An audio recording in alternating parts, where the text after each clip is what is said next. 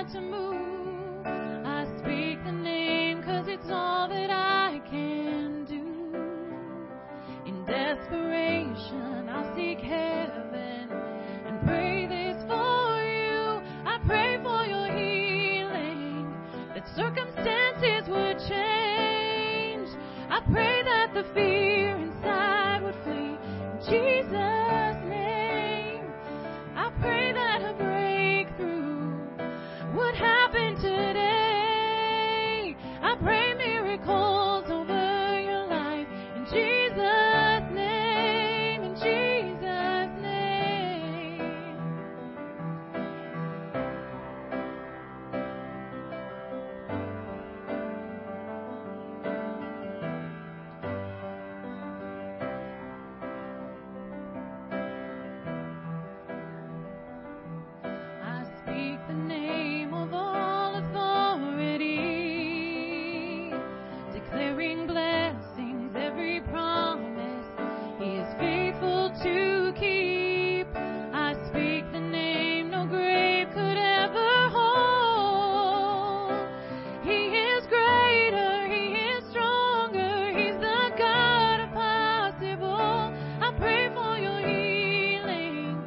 circumstances would change. I pray that the fear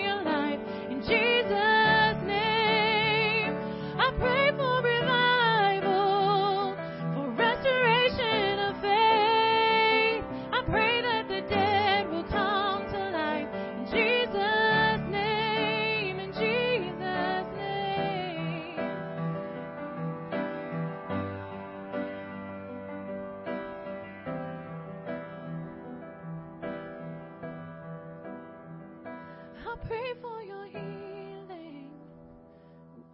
That circumstances would change. I pray that the fear.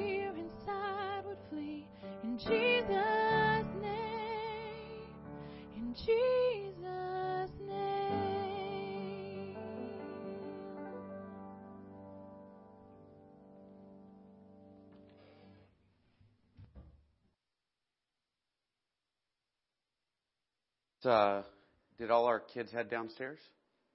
All right. Uh, let's pray in preparation for the message. Heavenly Father, I pray that you be with uh, with me this morning. I pray that you would uh, help me to be focused, help me to uh, bring the word, help me to to point to your gospel, to your truth. Um, help me to to point to Jesus over and over again in this message. I pray that folks who are here, uh, who are hearing me uh, speak this morning, that they would they would also just hear from Christ. I pray that it would be nothing of me, nothing of of us, nothing of our politics or any other mess. That it would just all be Christ. I pray for for uh, folks who are here that their hearts would be uh, good soil, that seeds will be planted in, and that that'll grow into something um, wonderful and and and uh, produce a great harvest for you in Christ's name. Amen. Uh, I am not feeling super fantastic this morning. I uh, woke up not feeling well. I don't know if it's the weather change or something else. So um, if I'm a little low energy, I apologize. Uh, if you guys would be high energy, that would help. Because uh, I, uh, maybe, you know, not that high energy. If you want, whatever, do what the Spirit leads. Um, I, uh, a few weeks ago, a couple weeks ago, I was on my way out to the uh, Durgas, and uh, I was going to go help uh, David digging or like moving dirt for a foundation for for a house he was having put in. And uh, that morning, I had had a uh, a couple of really serious, important conversations, and they were weighing very heavily on my mind. And I know you guys know that I am a very in the present and focused individual normally. Uh, that that was a joke. Uh, I have I have the attention span of a goldfish, uh, and and on some occasions, like like I uh, I was working on a project at work a few years ago, and I drove.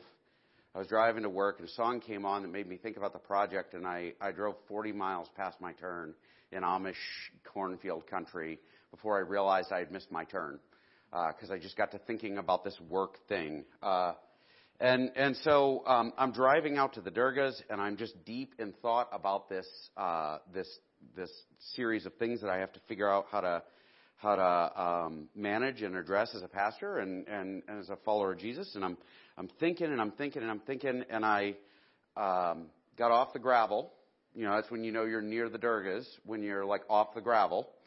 And I I came up to a turn, and I'm not thinking. I'm just well, I'm thinking, but I'm not paying attention uh, and I saw like a tractor, and I knew I was going to do some heavy work, and I, I thought, well, this is my turn because I just gotten off the gravel, and I turned left, and I drove, and I wasn't looking at the end of the road. I wasn't looking at anything. I was just looking right in front of me and not thinking about anything but what I was thinking about. And there was a mound of dirt across the road, and you guys remember a few weeks ago there was a lot of water, like lakes so I see this mound of dirt, and I thought, why on earth would that be the case? And I thought, well, it must be something that they were messing around. You never know with the Durgas. Uh, and I thought, well, I better speed up because I don't want to get hung up on that. And I, uh, I gunned it, fortunately. And I, uh, I went over the dirt, and, and somehow I lost contact with the road entirely. And I, I had one wheel hit, and the car caught and sort of jerked, and everything else. And I thought, wow, that was a bigger pile of dirt than I thought. And I, I kept driving up to the end and then I like realized, wait a minute, the Durgas don't have grain bins here. And they have an actual house, not a, you know, not a shack. And I, I then realized that I had taken the wrong turn. And I, I turned around and I was going to pull back out onto the road to go to the right place. And I thought, man, I got to go over that dirt pile again. And as I was pulling up, I, I, I thought, man, that thing looks weird. And I stopped and I got out and I walked up and somebody had come along with a backhoe. Because there was so much water on this side and it needed to get to this side, they dug a trench across there with the, with the backhoe. And with my wife's little blue Honda Civic, I pulled a uh, Dukes of Hazzard uh, and jumped over that uh, what like three foot divide or whatever it was. I mean, it was bigger than a Honda should jump. Um, and I, I, in my defense, I couldn't see the hole. There was a big pile of dirt there, right? And I wasn't paying attention. The dirt blocked it. I wasn't thinking about it, and and I cleared it. I I did not damage the car on the way back. Like I tried to pull down in the ditch, and I did get stuck in the mud. It's a whole other story. But follow me here. There are times in life where, for one reason or another, we become blind right? Um, we become blind to the thing in front of us. We become blind to the things that are happening in our relationships, to the things that are happening in our own lives, to the things that we're doing, right? Like there's that great little like uh, uh, tidbit about the you know before you pull the dust out of, or the sawdust out of your neighbor's eye, look for the plank in your own, because in reality it's a lot easier to see tiny little problems with the other guy than it is to see the big log hanging off your face, right? And I was so busy thinking about work, thinking about everything other than what I was doing at the moment as I was driving down that road. Um, I was blind. My, my head made me blind. This pile of dirt made me blind. Like all of these different things got in the way of me um, not making an exceptionally stupid decision, though I did create an exceptionally cool story and a lot of conversation about whether I was Bo or Luke or Coy or Vance, and then like actually I got a very strong argument that was in fact Roscoe. Uh, Everybody who's under the age of 30 has no idea what I'm talking about. Everyone. Uh, anyway, we're going to be diving into. So last week we did the parable of the soils, and like the parable of the soils is is an interesting text, but like you have a, a parable and you have an explanation, and right in the middle you have like three verses that's considered to be like a problem passage. It is a difficult to understand, a difficult to engage with, a difficult to like sort of wrap your head around text. And I thought about folding it into last week's sermon, but then I realized now actually after the fact I looked back and I was like, oh, I spoke for an hour. Um, so it would have been even longer. And I also broke it out because the parable of the soils as a standalone is phenomenal, right?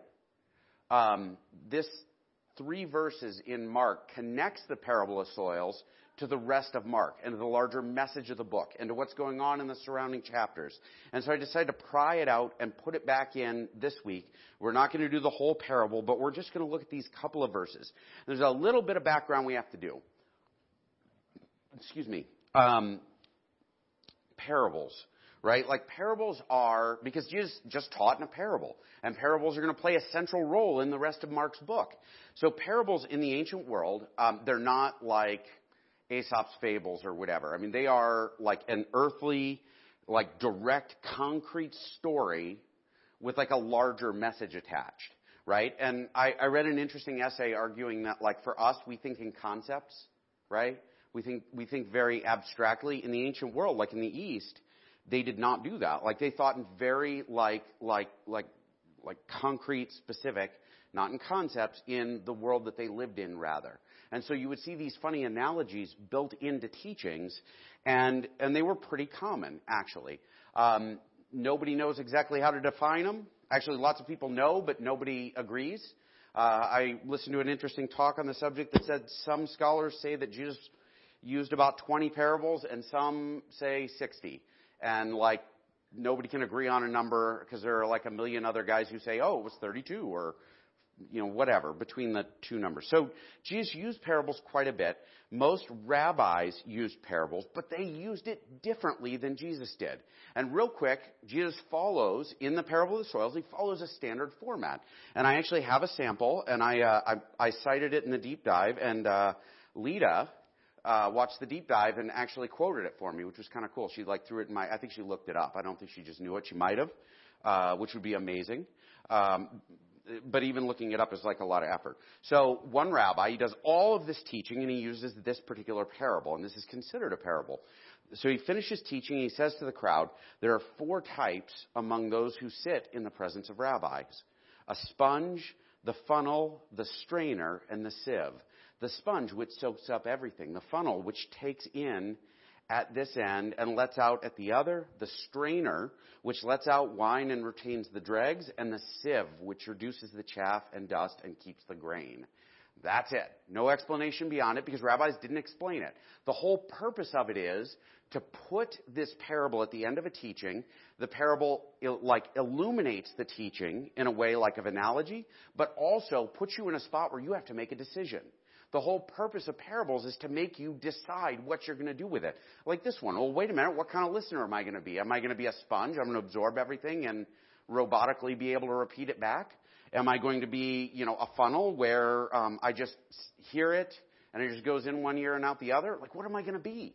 And then, so then you have to decide, like, how you're going to handle the information. And that was the reasons parables were a thing. And to go on for there a little bit more. Jesus uses parables in the Gospel of Mark very differently. Um, and specifically, like what we find is, so up until this point, Jesus has been teaching. He's taught in different settings, and everybody's very clear spoken, very plain. He uses parables once before, uh, and we'll get to that in a second. Um, and otherwise, like it's been very straightforward. Now, like when the soil starts, like the parable of the soils, he preaches, but he doesn't preach using any direct messaging. He just does parables. And so everybody else in the world knows what a parable is, and they're like, oh yeah, I'm supposed to hear a big long teaching and then a parable. And Jesus instead just gets up and talks in parables. Just straight parables and like like we'll get to it in a second how the disciples react but jesus is doing something very different than what anybody else would expect instead of giving a teaching and then a parable he just gives a riddle. And he expects you to figure it out, or expects you not to figure it out, which is the problem. Um, it is the pitfall. It is the, the truth that is there and demands a decision, but it's hidden behind a big old pile of dirt, and you don't know what's there. And sometimes we think, well, I know what this is. I'm going to hit the gas and go right through it. Uh, sometimes we get out and we look at it more carefully, which is the smarter thing to do. Uh, but you don't get the cool story then. Um,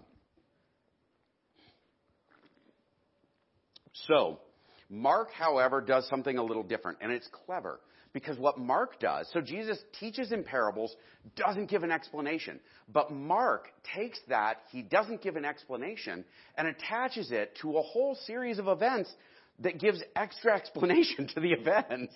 And so Mark takes Jesus not using an explanation and attaches it to his teaching on the topic. It's kind of funny. It's meta, I think is what the, what the youngins would say, right? That's a thing. Um, what has happened is, up until this point, there are all of these people who are pushing back against Jesus. There's conflict. There's people who are trying to limit him. Oh, you're casting out demons by Satan, obviously, because you can do this and you're not on our team, so you must be evil. And like, so there's all of this conflict. Jesus ends the conflict narrative by saying, hey, whoever does the will of the Father is my brother and mother and everything else. Like, like this is my family, the people who do God's will. That's my family. And then we jump into this parable of the soils, which is some people have hearts that cannot receive the word. And when the word comes to them, it gets eaten, or it gets choked out, or it gets baked in the sun, and some produce good fruit. And so, like Mark has said, like, look, people who are like conflicting, people who are opposed. And now, which category do they fall in? And he uses it the way it's traditionally used, but Jesus didn't. It's kind of cool. He has his cake and he eats it too, which is not a parable. It's an analogy or a saying. I don't know, something like that. So, uh, wait a minute, did I cover everything here? Oh, one, uh, like in, in the text of Mark, there's two other things. We talked about insiders and outsiders. This is the ultimate insider passage. Mark emphasizes that the people who used to be far from God, the people who used to be pushed out, are suddenly brought in. And the people who thought they were close to God, like the Pharisees, are suddenly on the outside. People who are blood relations or sons of Abraham or whatever are suddenly far away from God because they see the pile of dirt and they don't like look at it carefully. They hear the story and they say, well, that guy's just nuts. They meet God himself and they don't get it. They reject God and he's like, well, look, you know, like, like the rejection thing is, is in the center of this. The other thing is that Mark has this thing called the Messianic Secret. It's a theological name. It's not in there. It is not The Secret, which is a really cheesy book that you should not read because it's all garbage, hot garbage. Um, but the messianic secret is this, is this thing where Jesus keeps it a secret who he is. And all these people stumble over him because they don't know who he is. And Jesus over and over again hides it and pulls it back and doesn't tell people. And when people say, oh, it's, you're the son of God, he's like, no, stop, stop talking, don't tell anyone. And he keeps all this a secret. And so the fact that God himself is there is a bit of a secret in the text. And no one gets it. And it's a secret on purpose all the way up until they get to Jerusalem. That's a whole other story, but it is a part of this conversation. So the first big idea as we dive into verse 10 here is that Jesus has been teaching plainly up until this point. Now he's using parables, said that a minute ago. Um, but he stops using parables when they're alone. Now, uh, Mark 4.10, hopefully uh, my wife is keeping up with me. And when he was alone, those around him with the twelve asked him about the parables. Um, I'm just including this, and I wanted to bring it out because this looks like a throwaway verse. It is not a throwaway verse. This is the 12, and this is the people who have really committed to him. This is the mother and brothers and family of Christ, like the sisters and all this. These are the people who are doing God's will, who are brought up close to him, right? Those who are around him. Um, and I think I don't know. I didn't see any commentaries. Nobody else thought like I didn't see this anywhere, and so like this is me um, saying this. But like the first group of folks that called him crazy were those who were of him, and this is those who are around him. Um, and I think there might be a wordplay there. I might be wrong, but these are the guys who are agreeing and they're seeking him, and they're like, yeah, there's something special here. We need to know this. And so they ask him. They're like, dude, what's with the parables? Why did you do this? Why did you like huge thousands of people and you start teaching and like, why didn't you teach directly? Why didn't you just explain it all to them? I, and I like clear, ex- you guys like clear explanation? Like, I, I hate it when somebody, you know, tries to be mysterious or terribly mysterious with me and they give me like weird lines and they say, oh, well, you know, whatever. Like, I want you to just tell me stuff. I don't want to figure it out. I want you to just tell me. Um, and so they're like, hey, what's the deal? Why are you doing this? Why are you using parables? Um, in this case, and I only have a partial line there. I, I uh, can you bump me forward here? Uh, the use of parables is meant to veil the truth. It is meant to veil the teaching that is taking place. Jesus is intentionally hiding what he's doing. And if we go to Mark 4, 11 to 12, this is the rest of the verse for today. We're going to have a little bit Isaiah in here and some other Mark stuff, but like this is the rest of our focus text. What Jesus says to him is, and he said to them, to you has been given the secret of the kingdom of God. What is the secret? Jesus. God is here. Like God has literally showed up and he is here. It's a little like, um, you ever see where, uh, I don't know, I guess, I, like the Enquirer, the supermarket thing, where they show like a celebrity wearing a really bad disguise trying to go somewhere in public. You know what I mean? And I was like, oh, look, it's Elvis, and he's here amongst us, you know, we're working at a 7-Eleven. Well, he's in disguise, so people leave him alone. Like the Messianic secret is there, like he's there, but he's in disguise. He's hiding. He's incognito. Um, and they've been given this secret of the kingdom of God, that God is coming, that the kingdom is coming. Um, but for those outside, but for those outside, inside and outside, right? Everything is in parables, so that they may indeed see, but not perceive, and may indeed hear, but not understand, lest they should turn and be forgiven. And so what he's done here, he quotes Isaiah. Ooh. He says, listen, everybody else, the insiders, you're getting the straight truth. And we're going to find out in a second, the disciples, if they didn't get a straight explanation, they weren't smart enough to figure it out on their own. Right? And it's easy to be judgy about that, but if I was in their shoes, I'd probably be twice as dumb, if not more. Um, as long as I could run it over with my Honda, it's fine. Um, or my wife's Honda. So, um, the secret is there. There are insiders and there are outsiders, but who are the insiders? The insiders are the rejects, the tax collectors, the, the guys who didn't make it all the way in seminary but got like kicked out early because they weren't smart enough. Like, like common people. Um, I think the Sanhedrin actually calls the disciples when they first come before them in the book of Acts, they call them illiterate. like these guys are, they're nobody but they're the ones that Christ is drawing close and the ones who think they've got it all together. The sons of Abraham, the blood relatives, everyone, they're on the outside and they're, everything's veiled. They're not going to hear it. They're not going to know it. Lest, so they can see but not perceive, hear but not understand, lest they turn and be forgiven. Now, um, it might be easy to think of that like, do you remember those in the 90s? They had those those pictures. I never ever, in my entire life, I can proudly say I never put the effort in to try and see them. But they would be diffused pictures, and if you stared at them long enough, like a sailboat would come out or a, or a bunny or something like that, and I never had the patience to stop and look. Like, so I would just like, oh yeah, I see this. I'm like, I see a bunch of mess and I'm not going to try see anything else.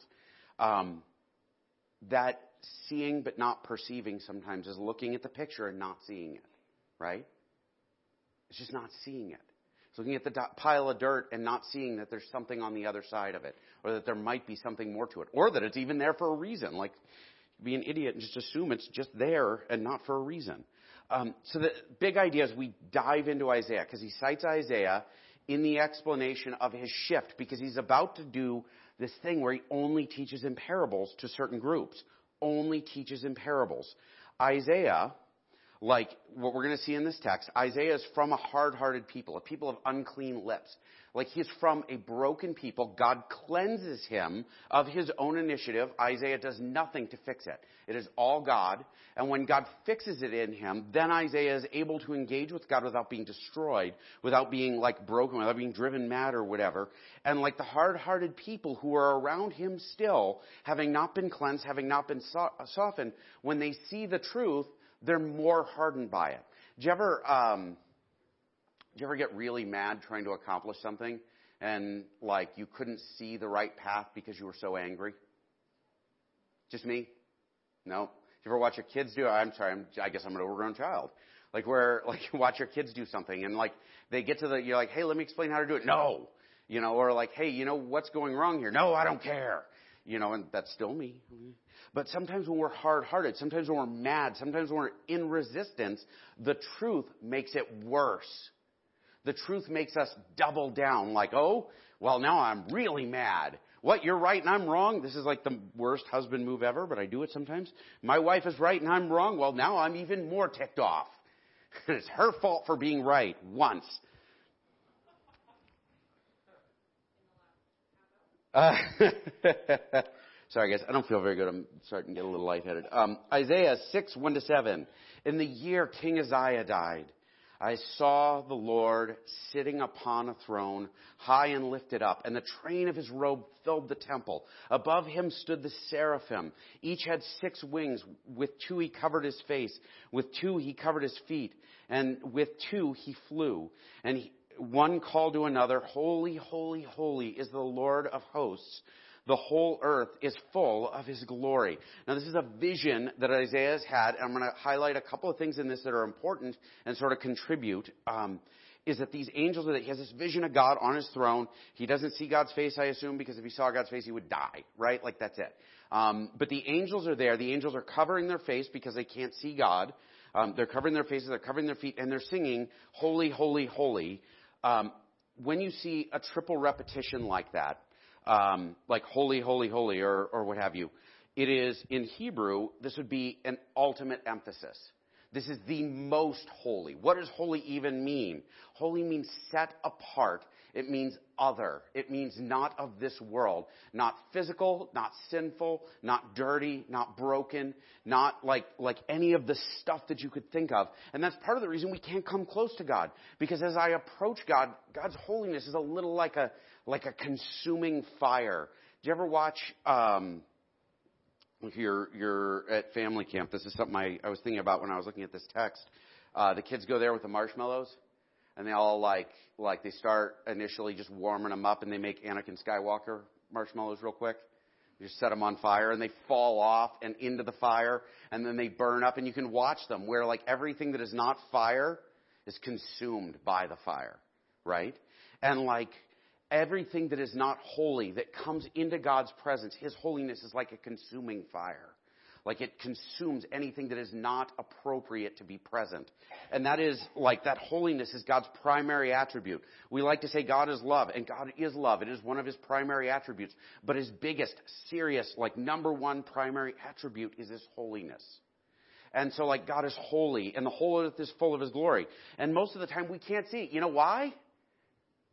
Because we're blind. Because our hearts are hard. The more I come to know Christ, the more I wake up in the morning, look out and say, Oh my goodness, what did God do today? Oh my goodness, look at how beautiful this stuff is. I look at, I look at, you know, little miracles and I'm, I'm, oh wow, God's glory is everywhere. And I think a lot of people experience that when we draw close to Him, we see more. But most of the time, we're blind. Why are we blind? We're blind because our hearts are hardened because we have sin. That's it. It creates blindness. It makes us impossible for us to see the holiness of God. It's like staring into the sun, or actually, so my stupid iPhone, oh, that thing's driving me nuts. It's got a little light, flashlight button. You know what I'm talking about? And if you hold it wrong, you can accidentally turn the flashlight button on. And if you're wandering around in the like day and you hit that flashlight button, can you see the light? Not at all. Why? The sun's a whole lot brighter. Like if you try to read your phone in the daylight, you can't read it. You know why? Because the sun is so much brighter. Like our blindness is like wearing like thick, heavy, dark glasses so we can't see God's glory. And like those thick, heavy, dark glasses blind us to everything else, like welder's glasses almost. So, keep going from there. Sorry, I got hung up. And the foundation of the threshold shook at the voice of him who called, and the house was filled with smoke. And I said, Woe is me, for I am lost. For I am a man of unclean lips, and I dwell in the midst of people of unclean lips. For my eyes have seen the King of Kings, or the King of the King, the Lord of hosts. Then one of the seraphim flew to me, having his hand, having in his hand a burning coal that he had taken with tongs from the altar. And he touched it to my mouth and said, Behold, this has touched your lips. Your guilt has been taken away and your sin atoned for. Nothing atones for sin. Nothing takes away guilt except for the blood of Christ first off, right? And God's holiness infests us through the blood of Christ. And like it's like a consuming fire. It burns up everything that doesn't belong. And you can quench that fire by being wicked, right? Like you can always throw water on a fire. Um, but like if God's in control, if He is in that position of, you know, brother, sister, I am doing His will, I'm submitted to Him, I belong to Him, it consumes everything. And then you either fight it or you run away from it, right? You ever hear that you're screwing up and you want to fight it but you decide like, like, oh well, I'm going to go with this. Or you hear something and you're like, I really know this is what I should do, but it's not what I want to do. What I want to do is this. What I want to do is fun. Or even though I know it's not right, I still want to do it. Like that is it. And so like his sin is atoned for, but the holiness of God has cleansed him through the blood of Christ. So, when I heard the voice, is the important part. We're going to get to the quote. I included the preceding session because it, it's, well, let's do the quote and then I'll I'll explain it. Um, and I heard the voice of the Lord saying, Whom shall I send? Who will go for us? Then I said, Here I am, send me. And he said, Go, say to this people, keep on hearing, but do not understand. Keep on seeing, but do not perceive. Make the heart of this people dull and their ears heavy and blind their eyes, lest they see with their eyes and hear with their ears and understand with their hearts and turn and be healed. So, excuse me, he has cleansed him. He has said, who are we going to send? And then Isaiah says, well, send me. I'll go tell these people. I've seen something amazing. I'm going to go tell them. I'll go. I'll do this. I'll be your voice. I'll be your guy. And so he is ready to go, but he says, listen, what you're going to do is you're going to go and tell them, and the moment you start talking, they're going to stop listening. Why? You ain't telling them what they want to hear. Right? You ain't telling them the truth they want to hear. They want their ears itched. You know what I mean? They want to know that you can drink milkshakes three times a day and lose weight. Um, you know, like, like they always, everybody sells you on what is the thing you want to hear, not what's true. Right? And in reality, like it is, hey, this is a fun thing that'll make us a lot of money and it'll make you think you're doing something important. But in reality, it's not going to work. That's the truth. But no one wants to hear that. Like, it just is. We, we want to hear what we want to hear. And so he says, listen, you're going to go tell them the truth, but they're not going to listen. They're not going to listen. And the more they hear the truth, the angrier they're going to get. And the more bitter and the more hard-hearted they're going to get. And eventually, like what happens to Isaiah is they put him inside of a giant hollow log and they saw him in half. It's actually a recurring message when Jesus is traveling around and talking about the prophets and like how like the, the Pharisees and the temple authorities treated the prophets. They killed them all. All of them, except for Jeremiah, actually, who survived. But he was thrown in a well for a long time and imprisoned, and a bunch of other nasty stuff to, happened to him. He might have been killed eventually, but he actually survives when the exile happens. Um, but the prophets are always mistreated. Why? Because prophets are people coming and telling folks what they don't want to hear. Right? I, uh, I've noticed my kids have a habit of asking me for things instead of Jessica. You know why? Because yeah, sure. Do what you want. Yeah, whatever. That's fine. Yeah, you can have that. Yeah, drink soda. Yeah, eat cake before dinner. Yeah, do, do what you want, right? My wife is a better parent. Um, and so like, like we go, you know, the tendency we have in our sinful hearts is to go to the prophet just going to say, like, hey, stay the course, you're doing awesome. Um, the problem is that they're lying. They're not telling the truth. They're deceiving you. And the truth is that any prophet who comes and speaks the truth, our inclination is going to be fight, fight, fight, fight, or submit. It's going to be, or sometimes we ignore instead of fight, or we pretend, or whatever. But ultimately, it is resist the truth or submit to God's will. Um, there's significance to this. Why on earth would Jesus quote this verse right after a passage about dropping seeds in dirt? Huh. It's almost like some seeds didn't, you know, sometimes the word doesn't make it into people's hearts because they hear the word and their heart is hard hearted. They say, I don't like this truth. I don't understand that this is the truth. I don't understand that you're the Son of God. I'm going to ignore you. Right? And so the seed bounces off. Sometimes there's no depth to it. People say, oh, this sounds great. I'm going to bring it into me. And then when it gets hard, they're like, yeah, this is a lot harder than I thought it was. I, I think I'm going to quit now. Or they get like really invested and they start getting so busy with everything else in life that looks fun and amazing and interesting and wealth giving and everything else. And then they're like, yeah, I, I, I'm following Jesus, but I got all this other stuff. Um, that's what Isaiah encountered. That's what God warned him would happen. That's why Jesus speaks in parables, is because it's like a symbolic act of judgment against the folks he's talking to. Because if he told them the truth, and when he told them the truth, they resisted him. They pushed back. They called him names. They attacked him. Eventually, they killed him. So he veils it, he hides it. And even if he had told them the truth, they wouldn't have heard it. That's the problem. Even if he had told them the truth, they wouldn't have heard it. I am convinced that driving the other day, if there had been a sign that said, Be careful, don't drive your car into this hole, idiot, I wouldn't have read it. You know why? I wasn't paying attention. I had other things on my mind that were more important than whether or not I was going to pull the Dukes of Hazzard thing, which wasn't even on my radar. Uh, so, Jesus cites Isaiah, and then the heart condition needed to receive the word. It comes from the Holy Spirit. This is important to understand. We are hard hearted.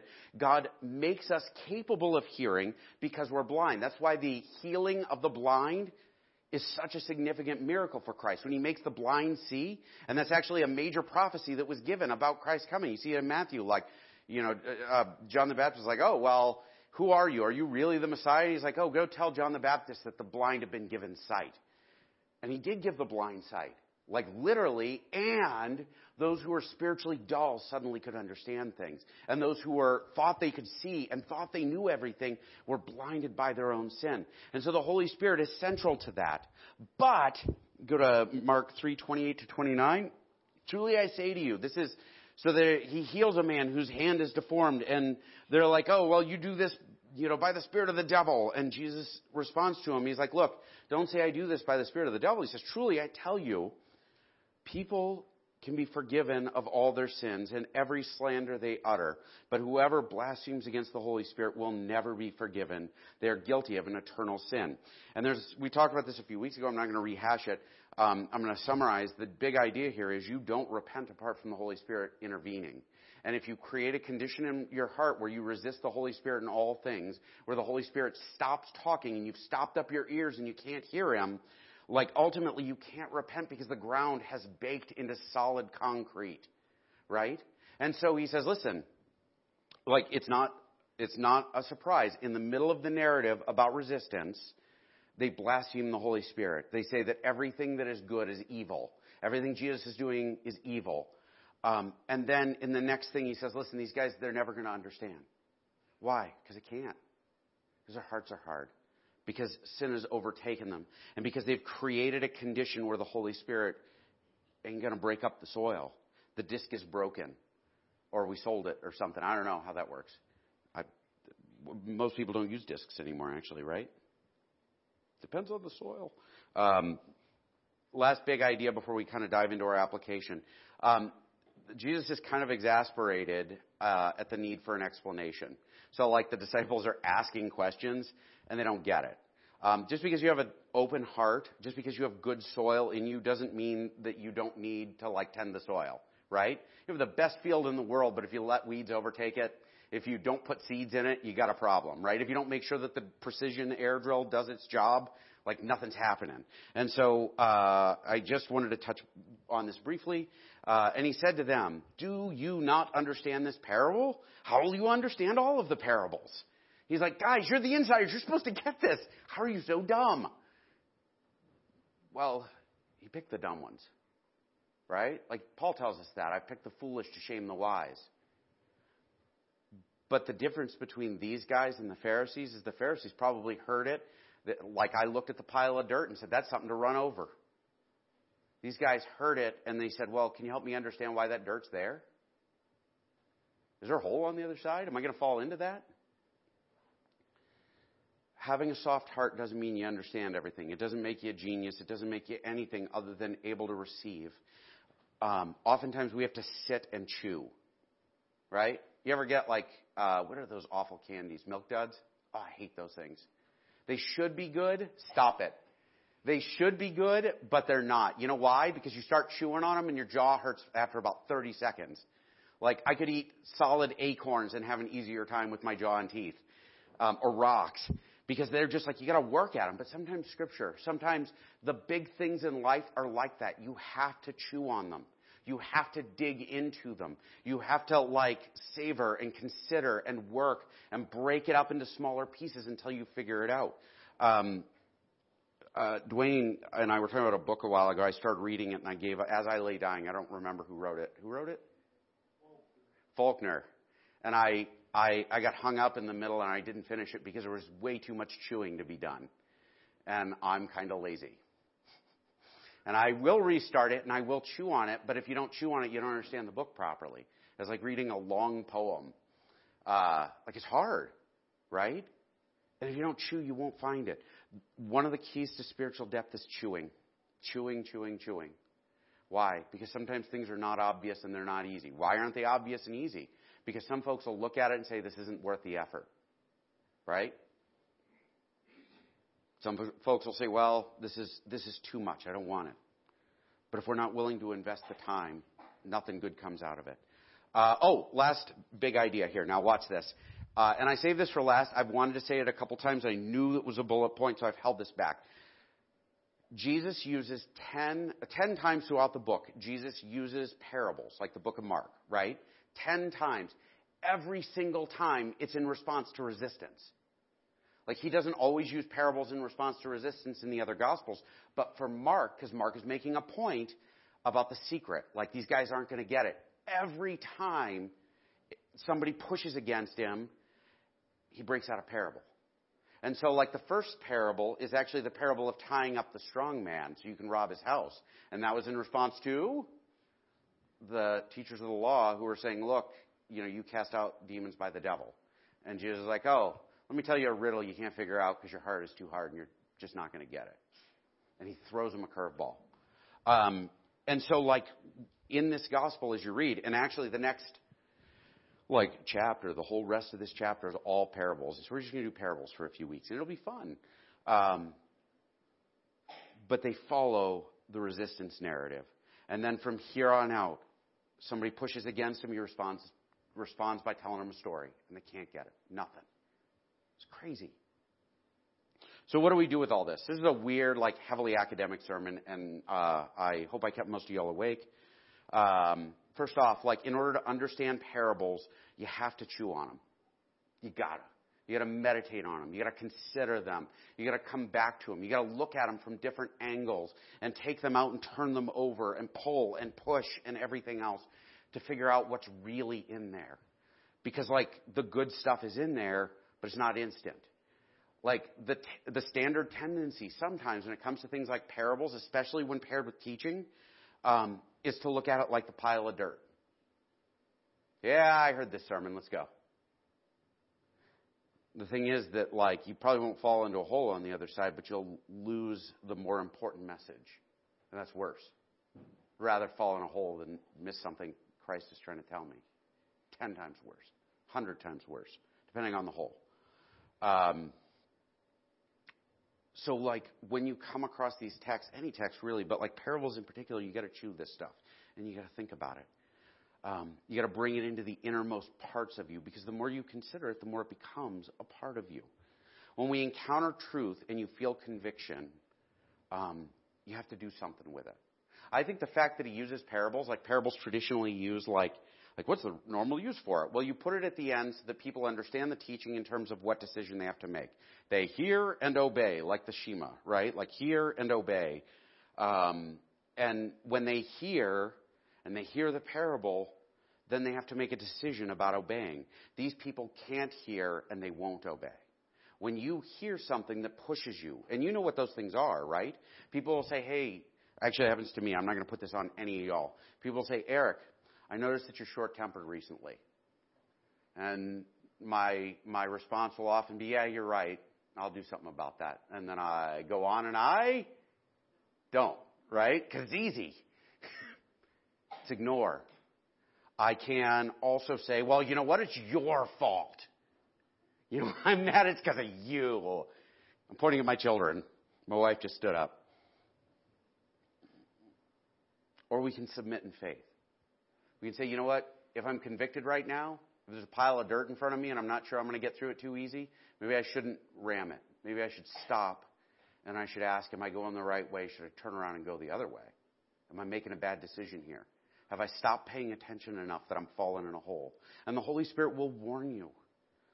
Say, hey, think about what you're doing. Hey, you should feel guilty about this. Hey, you know this is the wrong thing to do. If we ignore it, if we push back, if we fight, if we're called out and our instant response is to fight and we just fight or shut down or whatever, like real growth doesn't happen. We become the soil that's hard or filled with rocks. So the truth of the gospel is only evident to those whose hearts are softened to it. That is sort of the larger message here. And that's why this is connected to the parable of the soils. What I might mean by this is people aren't hearing the message. They cannot hear it because their hearts are hard. They're broken. They're full of rocks. They're full of weeds and cheatgrass and sawflies and everything else. Like it is bad ground. And they can't hear the truth of the gospel. And that's paired with this parable of the soils on purpose. Why? Because that's what it's all about. Got it? And so watch your heart. If this has stepped on your toes, if this has really piqued your interest, then look at your heart and say, what kind of soil have I got? Am I working on this stuff? Am I pulling rocks? Do I need to? Do I need to spray a little DDT? DDT is not a. That's not to kill weeds, right? Like that's mosquitoes. But you. Sh- is it? It is a wrestling move. Good call. Do I need to spray some uh, Olympus? That's it. Uh, you know, to kill my weeds. Do I need to do this stuff, or do I need to, you know, just plant and grow? Um, and Mark's larger point in this, and I'm saying this as we get into the parables going forward, is that those who are unwilling to do God's will, those who are unwilling to let the seed germinate and sprout and come into fruit and turn into thousands and thousands of bushels an acre, like, like they're not family or fertile soil. That's it. Like that's what Mark's saying. He's saying about the Pharisees and the teachers of the law. Um, that is, should be about the scariest warning you could get in life, right? Do you ever worry, farmers, do you ever worry that as you look out on the field at the beginning of the year that nothing will grow?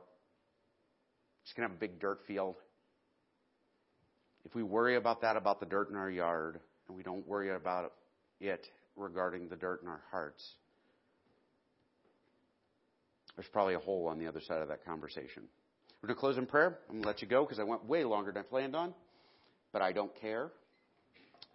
Heavenly Father, I pray that the hearts of those who are here will be open to your word, that, that they would be, that they would be fertile soil, that they would be um, ready to pull the weeds of, of uh, guilt and obligation and shame or bad history or, or um, whatever it is, Lord, whatever it is that's getting in the way, help them to pull the weeds, help them to pull the rocks, help them to become good soil.